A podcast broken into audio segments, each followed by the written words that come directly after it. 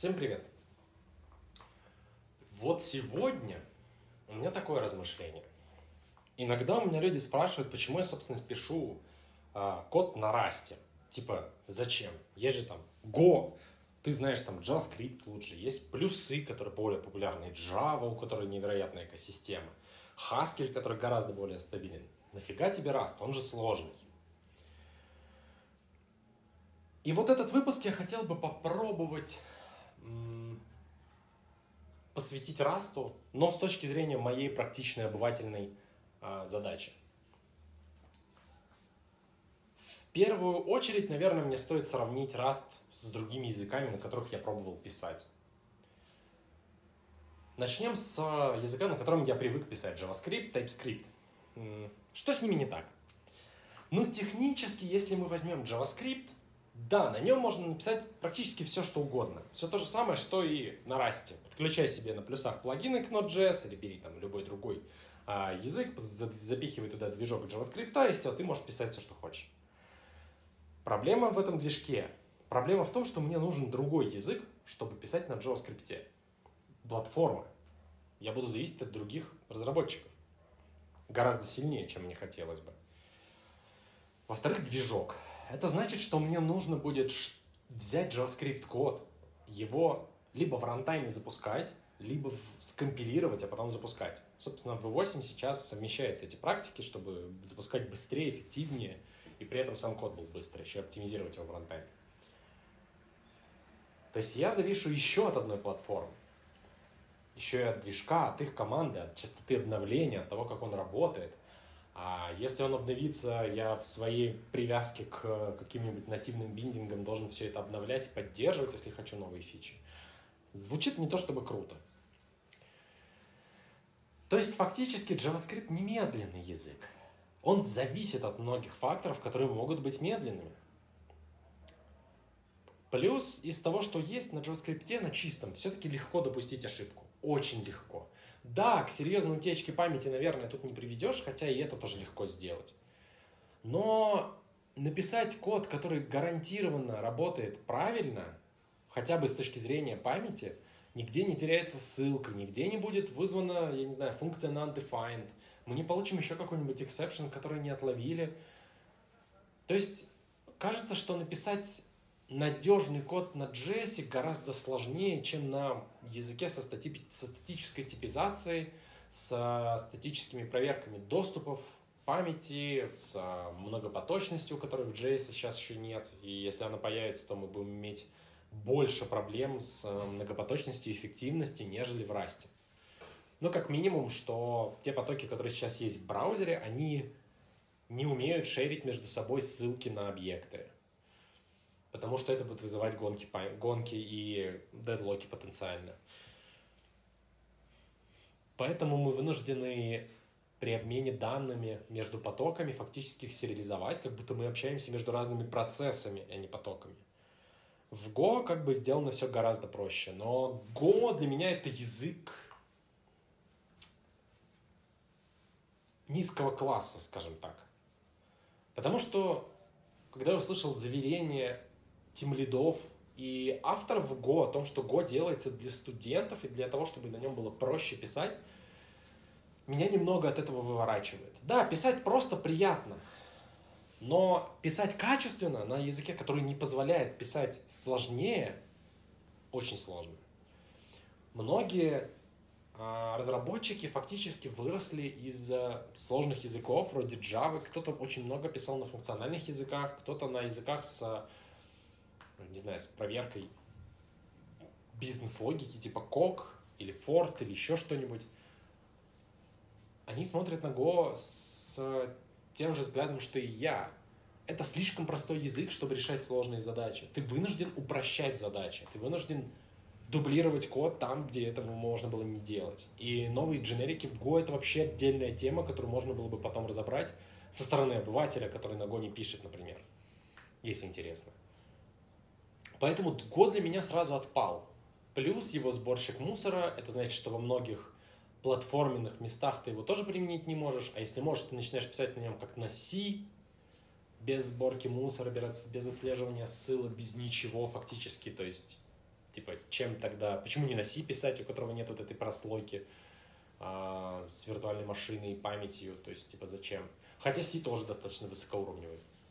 То есть Go у меня занимает какое-то место, извините, конечно, но как будто бы для маргиналов. То есть я сам иногда пишу маргинальный код такой, который прям плохой, особенно в пэт-проектах, которые не буду никому показывать, кроме как внешний интерфейс какой-нибудь.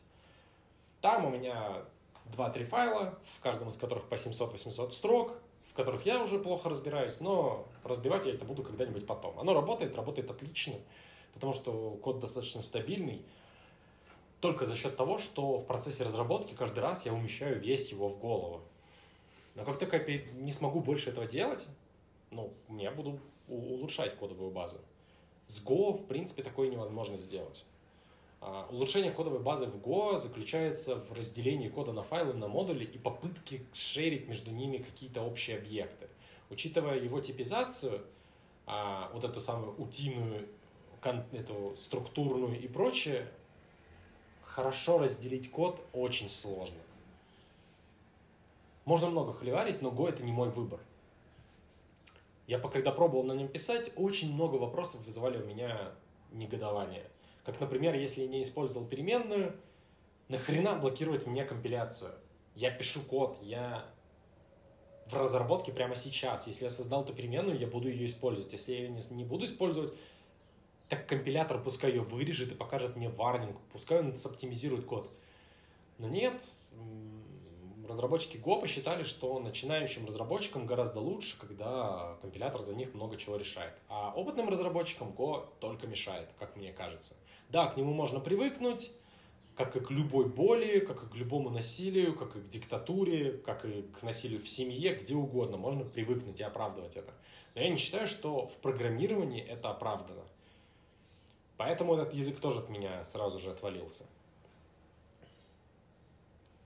Почему не какой-нибудь кок? Ну, давайте начнем с того, что я понятия не имела об этом языке. И оказалось, что он не очень-то и распространен. Его, его использует определенный класс разработчиков, которым нужна достоверность их кода и проверка гипотезы. Короче, очень сложно, я ни хрена не понял в этом языке ничего. Возможно, я слишком тупой. Почему не Java? Старый язык. На самом деле Java очень старая и она сохраняет совместимость. То есть гораздо лучше для меня на самом деле это Kotlin. Я пробовал на нем писать, пробовал на нем разрабатывать. Очень приятный язык, простенький. Местами, конечно, наследует от Java всю боль, а местами очень приятный, похож на JavaScript. Но он наследует э, библиотеку стандартную от Java. А это значит, что все legacy, которое Java запихнула в свою стандартную библиотеку, все проблемы и костыли, которые им пришлось засунуть, с их тяжелым наименованием классов, методов и так далее, оно все там. И скала туда же. Хотя у скалы своя стандартная библиотека, как я понял, есть, но я на ней не пробовал писать. Я посмотрел на синтаксис, понял, что на скале пишет не то чтобы дохрена людей, хотя экосистема очень хорошая. Но когда пытаешься собрать проект, в котором все настроено через Gradle, в этой тяжелой IDE, которая, каждая программа занимает минимум 800 мегабайт, даже самая простенькая, а, в которой есть веб-фреймворк или UI-фреймворк, что еще хуже. И Java в целом это виртуальная машина со своим сборщиком мусора, который тоже регулярно обновляется, который мало по себе чем похож на JS. Больно очень больно изучать Java с ее костылями. Мне также было больно писать на плюсах, когда были классы, и ты определение класса задаешь в заголовочном файле, тело класса поддельными методами в плюсовых файлах, причем в десятки разных этих файлов, и почему именно так, ты не всегда понимаешь, что, конечно, удобно, когда ты хочешь сделать динамическую конфигурацию из сборки своей, но потом дебажить это очень тяжело. Лично мне было всегда, когда я писал на плюсах. Возможно, это были слишком старые плюсы. И тогда много чего еще не было, и новые стандарты я вообще не знаю. чем мне нравится JavaScript, почему я так часто про него говорю? Он затащил в себя много чего функционального, но при этом сделал это с человеческим лицом. То есть топ та причина, по которой я не пишу, на Haskell, это огромное количество очень сложных концепций. То есть тот, кто пишет на Haskell 5 лет, наверное, скажет, да пф, херня, там их 10, и все они друг с другом очень хорошо связаны, и все работает логично. Но когда ты видишь код, в котором 7-8 операторов состоят из э, просто символов, и пользователь может создавать просто свои операторы, любые. Типа, я не знаю, две угловые скобочки вправо и какая-нибудь вертикальная черта. И ты такой, что это за перемотать до конца и останови. И даже с учетом того, что ты понимаешь, как работает половина из этих операторов, понять новый код практически невозможно. JavaScript в этом плане внедрил функциональщину с очень приятной стороны. И вот то, что пытается делать какая-нибудь рамда, на мой взгляд, очень часто больно, слишком больно, чтобы это использовать. Да, многие не, сохла... не согласятся со мной с тем, что, ой, в рамде сделано удобно карирование. Вот такие штуки, наверное, я бы сделал и в JS. Какой-нибудь э, суффикс перед функцией, как, я не знаю, у этих, у генераторов есть звездочка, было бы, я не знаю, какой-нибудь восклицательный знак, который говорит о том, что функция автокорирована, к примеру, или еще что-нибудь. Добавьте что-то типа такого, будет очень удобно, я не знаю, персант начала функции или в конец функция при ее определении. И все, ты знаешь о том, что функция коррирована. Добавьте это в язык. Многие скажут, да зачем? Это действительно удобно. Все. На этом удобство Рамды на самом деле заканчиваются. Потому что читать функциональщину, которая работает в обратном порядке, не так, как привычно людям – довольно сложно, а, особенно если ты не привык. Поэтому многие заменяют пайпы на обратную ему операцию, чтобы читать можно, нужно было не в обратном направлении, а в прямом э, функции, вложенные в пайп. Точнее, есть compose, а есть pipe. Я сейчас все опять перепутал. Compose складывает функции изнутри наружу. Сначала выполнится та, которая в самом низу, ну, если ее вертикально вкладывать, потом выше, выше и выше. Пайп делает все ровно наоборот, как бы логично. Сначала вызвали первую, вторую, третью, четвертую, пятую. И даже пайпы завозят в JavaScript, но, правда, отдельным синтаксисом. Не очень понимаю, зачем, а, но пускай будет, наверное, так тоже можно, так тоже будет удобно, особенно если мы написали какую-нибудь функцию, внизу добавили вертикальную черту, угловую скобочку, и добав, вызвали вызов еще какой-нибудь добавили, можем пробросить аргументы, async await, генераторы. Наверное, в этом случае синтаксис будет работать лучше. И вот многие вещи, типа тех же промисов, это тоже функциональная фигня.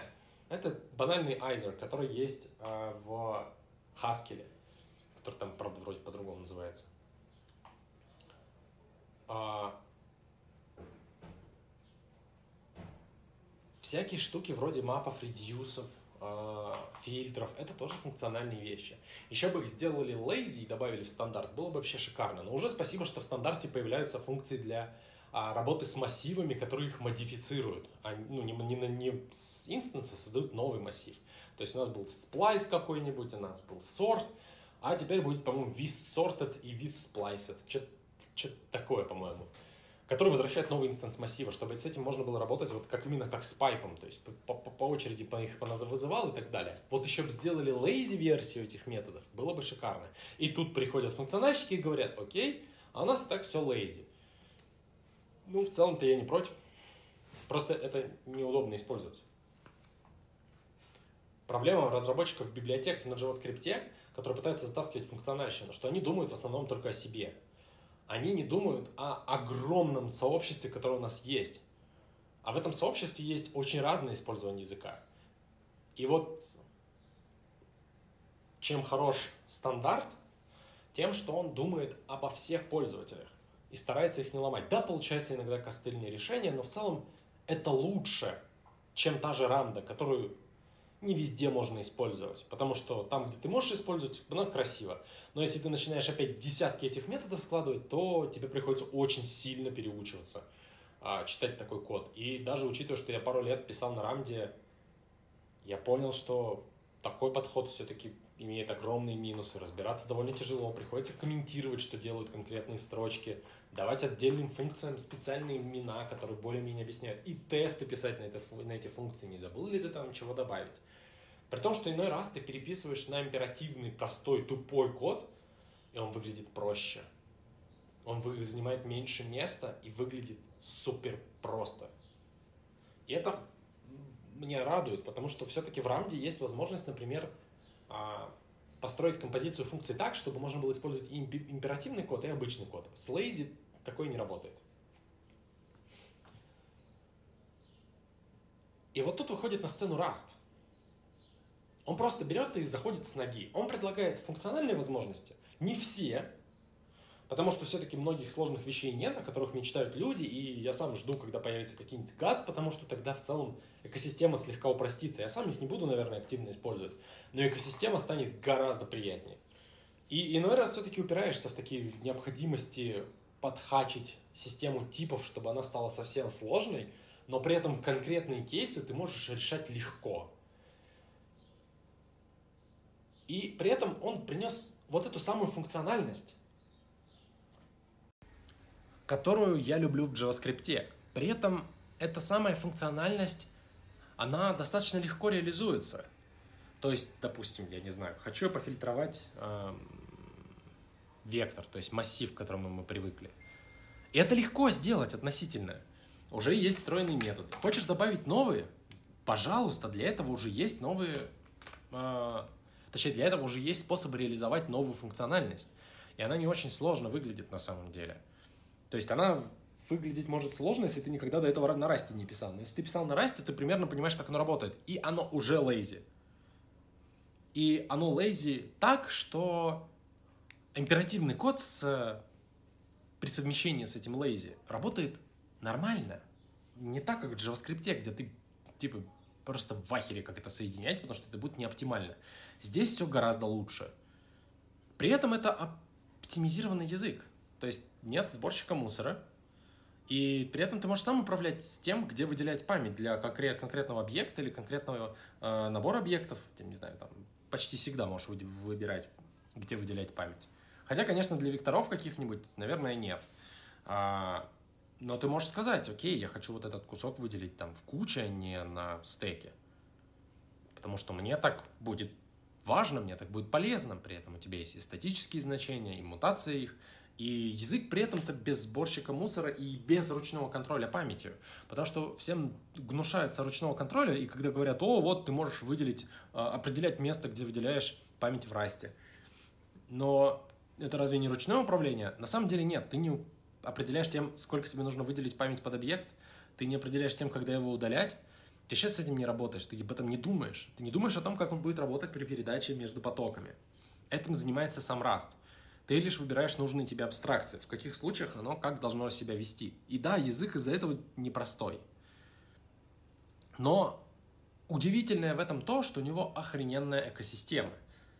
Она очень сильно похожа в этом плане на JS и на какую-нибудь Ruby, и менее похожа на Java, где экосистема большая, но сильная, интерпрайзная. Здесь много пакетов, они не очень большие, эти пакеты, но не настолько маленькие, как в JS, где на каждый чих создается новый пакет. Здесь все-таки писать пакеты это довольно сложно, особенно новые. И поэтому люди стараются контрибутить, контрибьютить уже существующие. И, конечно же, когда а, какой-то пакет переходит на этап, когда дорабатывать его довольно сложно – как, например, умер вроде как пакет хрона для управления памятью и начали использовать тайм, потому что его стали расширять, поддерживать и так далее. Он перешел на новый этап своей жизни. Я считаю, что это все равно хорошее обновление. И при этом как бы у Раста есть возможность работать на разных платформах. Он компилируется в VASM, он компилируется на любую платформу, которую мы сейчас знаем. Можно даже теперь на AWS его запускать на лямбдах, насколько я знаю. Не знаю, на лямбда Edge можно или нет. То есть на нем можно писать очень быстрый бэкэнд. На нем можно писать под э, крипты контракты. На нем, на нем, собственно, некоторые криптовалюты как написаны-то. Единственное, что сейчас очень плохо на расте, это с UI наверное, ввиду того, что UI — это вещь, которая исторически зависит от сборщика мусора. То есть тот же Qt, какие-то другие способы, тот же C-Sharp, например, на нем очень много всяких форм, на Java очень много писали, тот же UI какой-нибудь, Swing, по-моему, называется. Или Java EE, я уже не помню, столько разных вариаций было. И, по, и за счет того, что в Расте с этим не очень э, хорошо, то есть нет вот такого сборщика мусора, и хотя есть пакеты, которые добавляют это, этот сборщик, потому что в Расте есть возможность подменить э, реализацию выделения памяти, вообще работы с, со, с памятью, и поэтому как бы теоретически этот сборщик можно сделать. Только толку никакого, наверное, не будет, но хрен знает на самом деле. Вот, и поэтому как бы с UI все еще сложно. Нет какой-то большой компании, которая придет и будет вкладывать усилия своих разработчиков в конкретную библиотеку и будет сама ее использовать э, на практике, потому что у нас не так много вендоров этих самых UI. У нас есть винда, у нас есть Linux с их э, тремя десятками различных UI китов, систем, Windows систем, прочего вот этого всего. И Apple, ну, Android, окей, который, по сути, Java. Я не помню, что там под капотом у дроида лежит. Ну да, дроид стоит считать отдельной системой. Но это хотя тоже Linux, э, просто джавовый. И все. Веб еще есть, но у веба там вообще свои правила. В целом, я бы сказал, что есть еще и игровые движки, у которых действительно свой UI. Хотя многие-многие э, игры, это не большинство, начинают использовать какой-нибудь React, то есть веб-технологии у себя в играх, чтобы строить интерфейсы.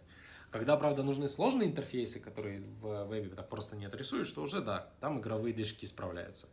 Игровые движки никто не будет переписывать просто так на раз, хотя появ... начали появляться предложения. То есть сейчас просто, чтобы догнать тот же Unreal Engine 5, нужно невероятными шагами, невероятно огромной команды, которая шарит, как писать игры на расте, догонять.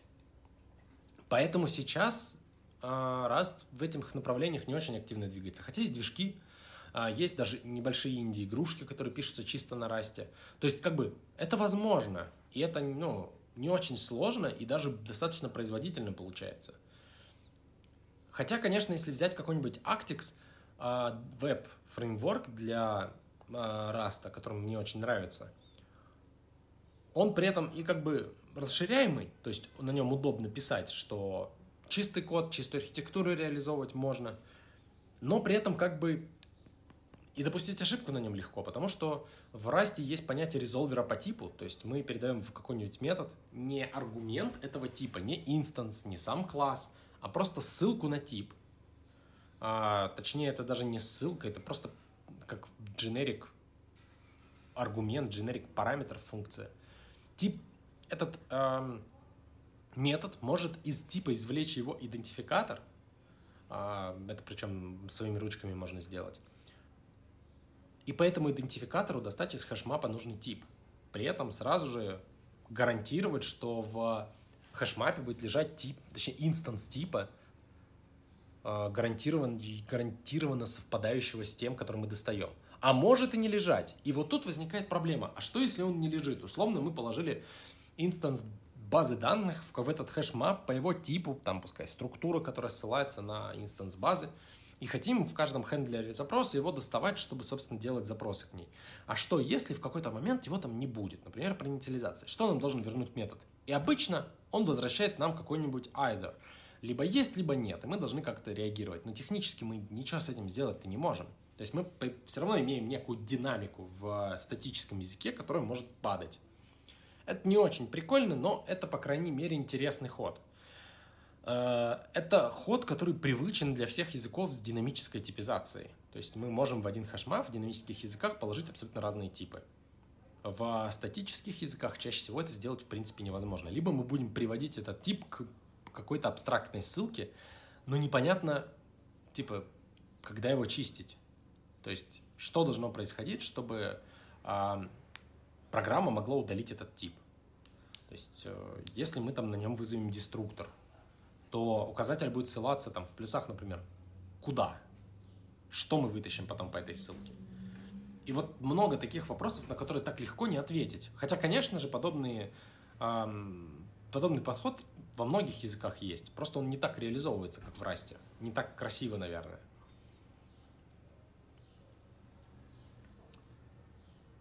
И наверное, сюда и больше добавить что-то сложно. Rust принес много чего из JavaScript тем, особенно то, как JavaScript эм, олицетворил функциональщину в красивом виде, то есть дал фактически функциональщине красивое лицо, э, лицо, с которым приятно общаться.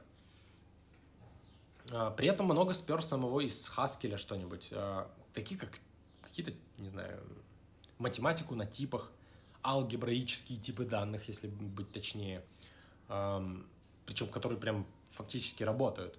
При этом есть система наследования, своеобразная, конечно. Нет вот этого самого ОП, который вызывает вопросы в Java, особенно с этими абстрактными фабриками, билдерами и диким количеством страннейших паттернов, которые просто вынуждают тебя использовать именно чисто объектные языки. Хотя при этом сама Java начинает добавлять функциональные возможности в стандарт. Потому, просто потому что ну, по-другому нельзя, это очень удобно, особенно если это сделано красиво. И при этом Rust быстрый. То есть, если сравнивать с Java, которую любит Enterprise, Rust выходит в некоторых кейсах на порядке быстрее. То есть, есть, есть тест, который показывает, что он в 30 раз быстрее, чем Java в обработке запросов из э, веба, HTTP запросов. Не, говоря уже о какой-то работе с криптой, с числодробилками и тому подобным. При этом есть мульти многопоточность, э, с которой я почти всегда горел, а тут как-то с этим попроще – есть async await, к которым все привыкли в JavaScript и в некоторых других языках. Оно здесь реализовано приятно, красиво. При этом нет эксепшенов, то есть не может быть у тебя ситуации в целом, когда ты написал код, забыл обработать один вид исключений, и он будет падать в рантайме в определенных неизвестных тебе случаях. Если, в принципе, библиотека не говорит о том, что она не использует панику, например, не паникует не пойми где, и не использует э, там, преобразование ссылок в виде ансейфа, там, нет для производительности, то в целом-то ты не можешь попасть в ситуацию, когда у тебя будет просто рандомно падать. Да, нужно помнить, что там есть unwrap, unwrap методы и expect, panic, которые могут поломать твое приложение. Но на это можно поставить линтеры. А, сообщество мониторит за тем, чтобы некоторые библиотеки не использовали unsafe, чтобы мы гарантированно работали с памятью ожидаемо. Пусть чуть-чуть медленнее, но зато безопаснее. И как бы все, проблем больше никаких нет. То есть ты просто пишешь на расте, он гарантирует тебе определенный класс безопасности, не стопроцентный, ты все еще можешь поймать какие-то странные вещи, а, я не знаю, там компилятор сломается, работать будет неправильно, это как бы все еще возможно. Но как бы жить гораздо легче, чем когда у тебя вся полная динамика, и ты пишешь тесты на то, что у тебя типы работают правильно, что ты работаешь с данными правильно. А если людям не сказали о том, что существуют еще определенные крайние значения этих данных, то вообще все плохо. И в Расте тоже не, не все так хорошо, как может показаться. Но, по крайней мере, вот эта часть мне очень нравится. Плюс туда затащили Package Manager, тесты, которые выглядят очень похожи на то, как сделано в JavaScript. Не знаю, откуда в JS затащили, но сделано очень приятно. Вообще не так, как сделано в Java.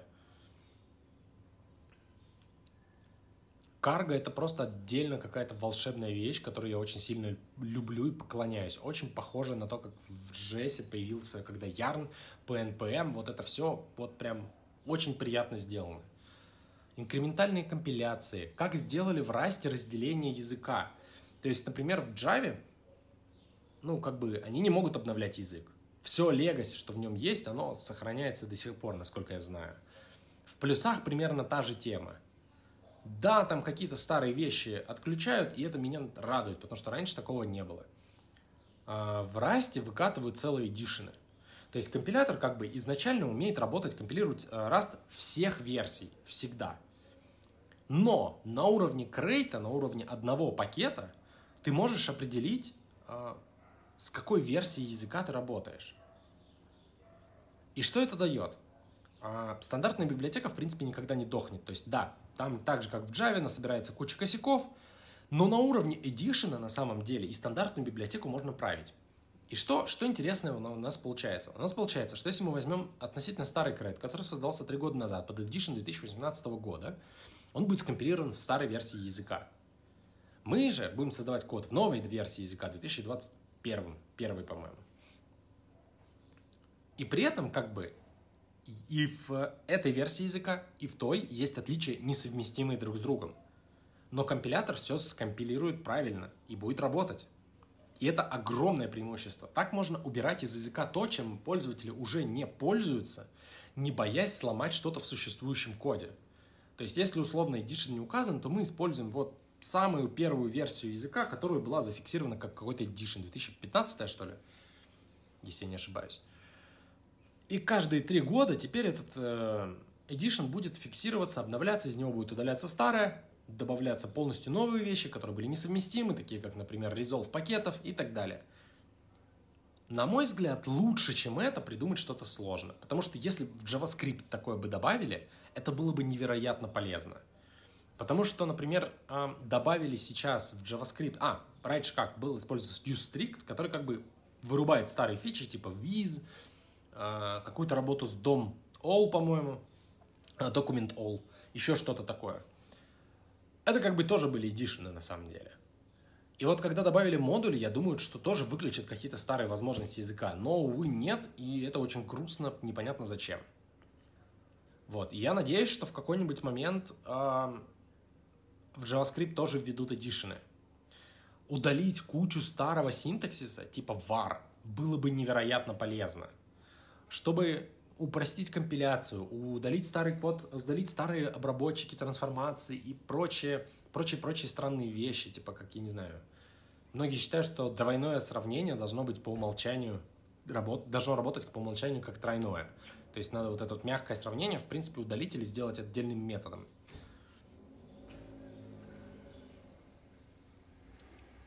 И вот, наверное, взяв все эти аспекты, которые я только что перечислил, сведя их в единый какой-то список, если это возможно, я, может быть, напишу когда-нибудь, мне кажется, что на Расте писать просто проще. Да, у него высокий порог входа на самом деле.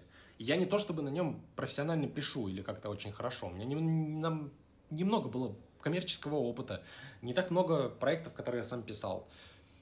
И чаще всего мне помогали просто люди, с которыми мы делаем проект, э, на нем написать что-то правильно, красиво и так далее. Но мне все равно нравится на нем писать, потому что это язык, который упрощает жизнь. То есть, да, на JavaScript, возможно, я напишу быстрее. Может быть, теперь ввиду опыта напишу еще и правильнее. Меньше косяков будет. Но, например, бэкэнд я на JavaScript писать принципиально не хочу. То есть, да, у меня есть там э, один проект, который написан плохо, скажем так, в двух файлах. И там бэкэнд на Node.js.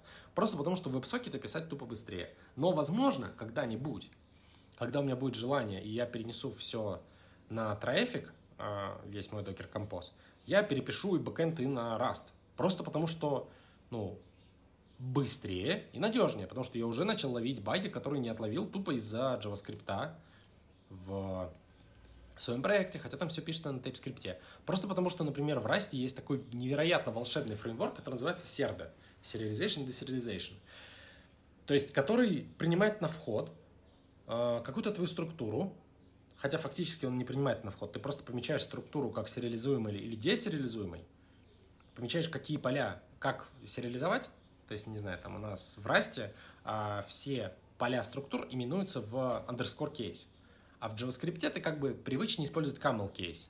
И поэтому было бы удобно автоматически все поля конвертировать в camel case обратно, когда мы парсим JSON в, на бэкэнде и когда отдаем обратно. Поэтому это Структура может быть помечена как uh, rename all camel case. В расте ты пишешь как обычно, тебе вообще ничего не нужно делать для того, чтобы поля переименовывались. При этом все стандартные поля, uh, все стандартные типы, типа вектор, какой-нибудь uh, option, uh, result, еще что-нибудь, все поддерживается этим фреймворком, ну, за исключением там каких-нибудь сложных структур, типа какой-нибудь ref хотя, по-моему, с этим тоже все нормально. И при парсинге, и при э, сериализации все работает Нормально, то есть, типа, одной строкой сериализация, одной строкой десериализация. И при этом, как бы, мы работаем с объектами раста. И это офигенно удобно. То есть мы передаем один тип на вход, получаем сразу полную распарсенную структуру.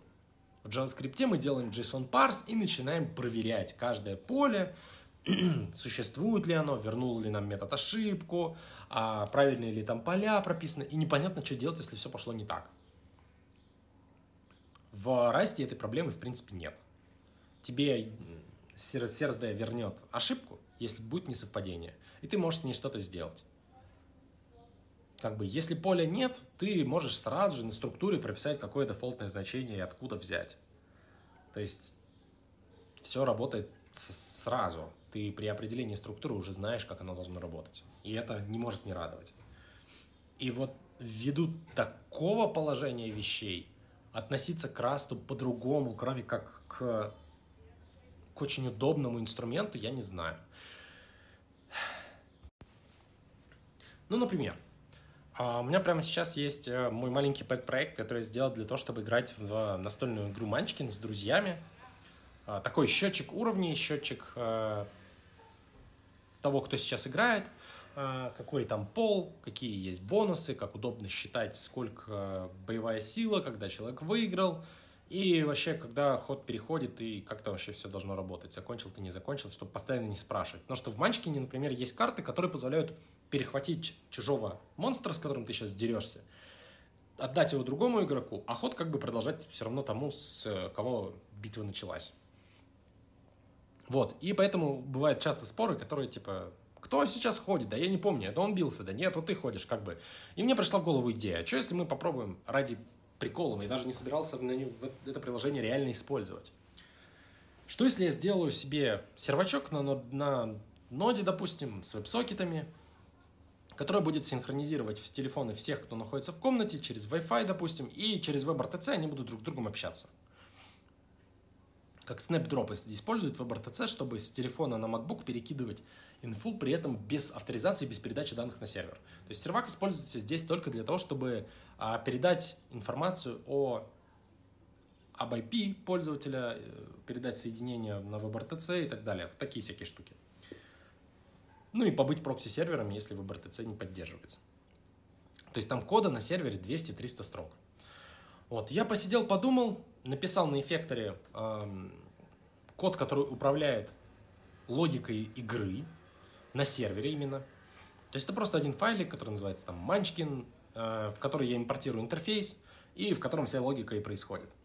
Э, я также определил файлик интерфейса, и фактически на сервере, что, что у меня происходит? На сервере, когда приходит запрос какой-то, точнее, пользователь подключается, я ему выдаю куку, а, дальше он сразу же подключится ко мне, установит соединение с веб-сокетом, и я там записываю в какой-то storage в памяти просто информацию о том, в какой он сейчас комнате, а, какое у него имя и так далее, в комнате ли он вообще.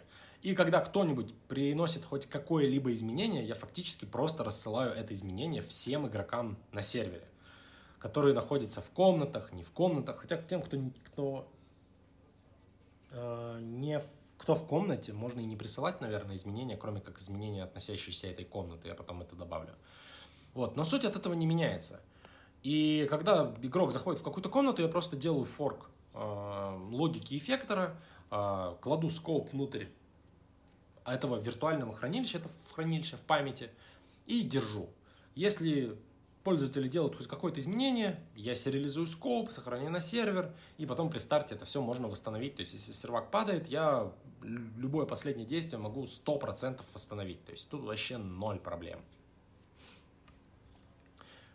Вот. И фактически, как все происходит? Э, разраб разработчик, господи, пользователь, игрок, когда нажимает любую кнопку, у него вызывается событие эффектора а, на клиенте. Но там-то логики нет никакой, абсолютно. Там происходит одна простая вещь. Событие сериализует свои параметры и отправляет через WebSocket на сервер. Сервер принимает это событие, а, он видит, что это game-event, получает из события seed, потому что мы присылаем, собственно, не просто событие, мы присылаем payload, какой-то аргумент и его seed, чтобы знать, что за событие было вызвано. И через all settled вызывает на скопе, который есть в комнате, в которой находится игрок, это событие. То есть, собственно, через seed достает нужное мне событие, а, дергает нужный ивент фактически, и мы можем вызвать теперь событие, там что-то происходит. Когда, вызов, когда меняется любой стор в комнате, я эти изменения стараюсь сбатчить и отправить э, измененные данные обратно в тому пользователю, обратно всем пользователям на самом деле, абсолютно всем. То есть все. Единственное, что мне нужно делать на этом сервере, А, почему оно, кстати, еще было написано на JS, чтобы пописать на эффекторе там? На Rust, наверное, я бы его не переписал. Но я могу реализовать эту же логику и на Rust. То есть там эффектор — это не обязательная вещь. Это был мой эксперимент. А, потому что там, там примитивный код на самом-то деле. Просто на эффекторе мне нравится, как оно выглядит, и я решил упороться, решил попробовать сделать такую штуку еще и на нем. Но фактически тут происходит ну, простые вещи. Запуск логики, которую можно протестировать. И, кстати, там у меня есть отдельная, не знаю зачем, но в пэт-проекте я написал тесты на логику на Манчкине. Я могу написать ту же логику и на Расте. Также ее протестировать, просто она будет надежнее работать, потому что здесь есть нет JS, здесь нет вот этого ситуации рандомности, потому что типы есть э, TypeScript только в момент сборки. Как бы в рантайме может прилететь на самом деле все что угодно. И мне нужно парсить, мне нужно проверять, что все работает так, как я ожидаю. Потому что сейчас у меня проверки значений нет, туда может прилететь все что угодно. А на расте мне нужно что? Мне прилетело какое-то сообщение, мне нужно определить его тип и выполнить какую-то логику. И при этом при определении типа мне нужно определить э, тип параметров. Сейчас у меня payload это просто unknown тип на TypeScript. И как бы неизвестно, что там. И я уже исходя из того, какой у меня тип ивента, я паршу payload определенным образом, и потом вызываю логику. То есть я как бы делаю двойную работу. Раз эту двойную работу может снять. То есть он может распарсить мне входящий тип, э, входящий тип месседжа в соответствии с типом, который определен в расте, в структуре. И таким образом сразу же убедиться, что пользователь вообще прислал и правильный ивент, тип ивента, то есть э, и правильный тип для конкретного ивента в целом, и внутреннюю структуру этого э, типа тоже. То есть я просто передаю тип на вход парсеру, а дальше все происходит как бы само. Мне нужно просто теперь в соответствии с полученным значением а, промэтчить а, нужный мне вариант и убедиться, что все работает правильно. При этом всякие unknown месседжи, что, блин, не знаю, что это за тип, не знаю, что теперь с этим делать, оно будет отфильтровано автоматически растом. И вот как бы, если я добавлю новый тип месседжей в Э, в обработчик, точнее в, в определение моего ивент-листа. Rust автоматически заставит меня дописать обработчик для этого ивента. То есть у меня, не, у меня была ситуация, когда я в определение типов добавил все мне нужные обработки, ну, эти значения типов этих э, ивентов, а написал кучу кода вокруг и не мог понять, почему у меня unknown message происходит. И только когда до меня доперло, что у меня просто не находится э, нужный кейс для свеча, а, который описывает э, тип входящего ивента, только тогда я понял, что я что-то делаю неправильно, что, наверное, я просто забыл дописать нужный кейс, который вызывает логику. В Расте с этим, с этим гораздо проще. Добавил новый тип в определение, не написал обработчик во всех местах, где ты его используешь, ну, только если там дефолта нет какого-нибудь, а, то все, пожалуйста, будешь получать ошибку компиляции. Наверное, как-то так. Кстати, если кто-то хочет, чтобы я рассказал о том, как я написал на эффекторе а, вот эту обработчик игровых ситуаций настольной игры, собственно. Я хотел сделать видео на эту тему, но пока что как-то отложил. Занимаюсь деплоем и решением проблем проксирования веб-сокетов. Если кто-то это делал, пожалуйста, напишите мне. Вот, потому что я что-то застрял. Оказывается, я хочу задеплоить на поддомен sava.dev этот э, счетчик. Но я забыл о том, что Dev в принципе не может жить без э, сертификата, то есть он всегда живет на HTTPS. А это значит, что мне нужно каким-то образом проксировать мои WebSocket запросы из HTTPS в HTTP, что уже некорректно и так работать не будет. Короче, Nginx не умеет проксировать WebSocket запросы, и я что-то с этим, мне прям больно, я не знаю, что делать, у меня не получается. То есть я WebSocket обрабатываю через э, Fastify, а реверс прокси стоит Nginx. Не знаю, что делать. Вот. Всем спасибо.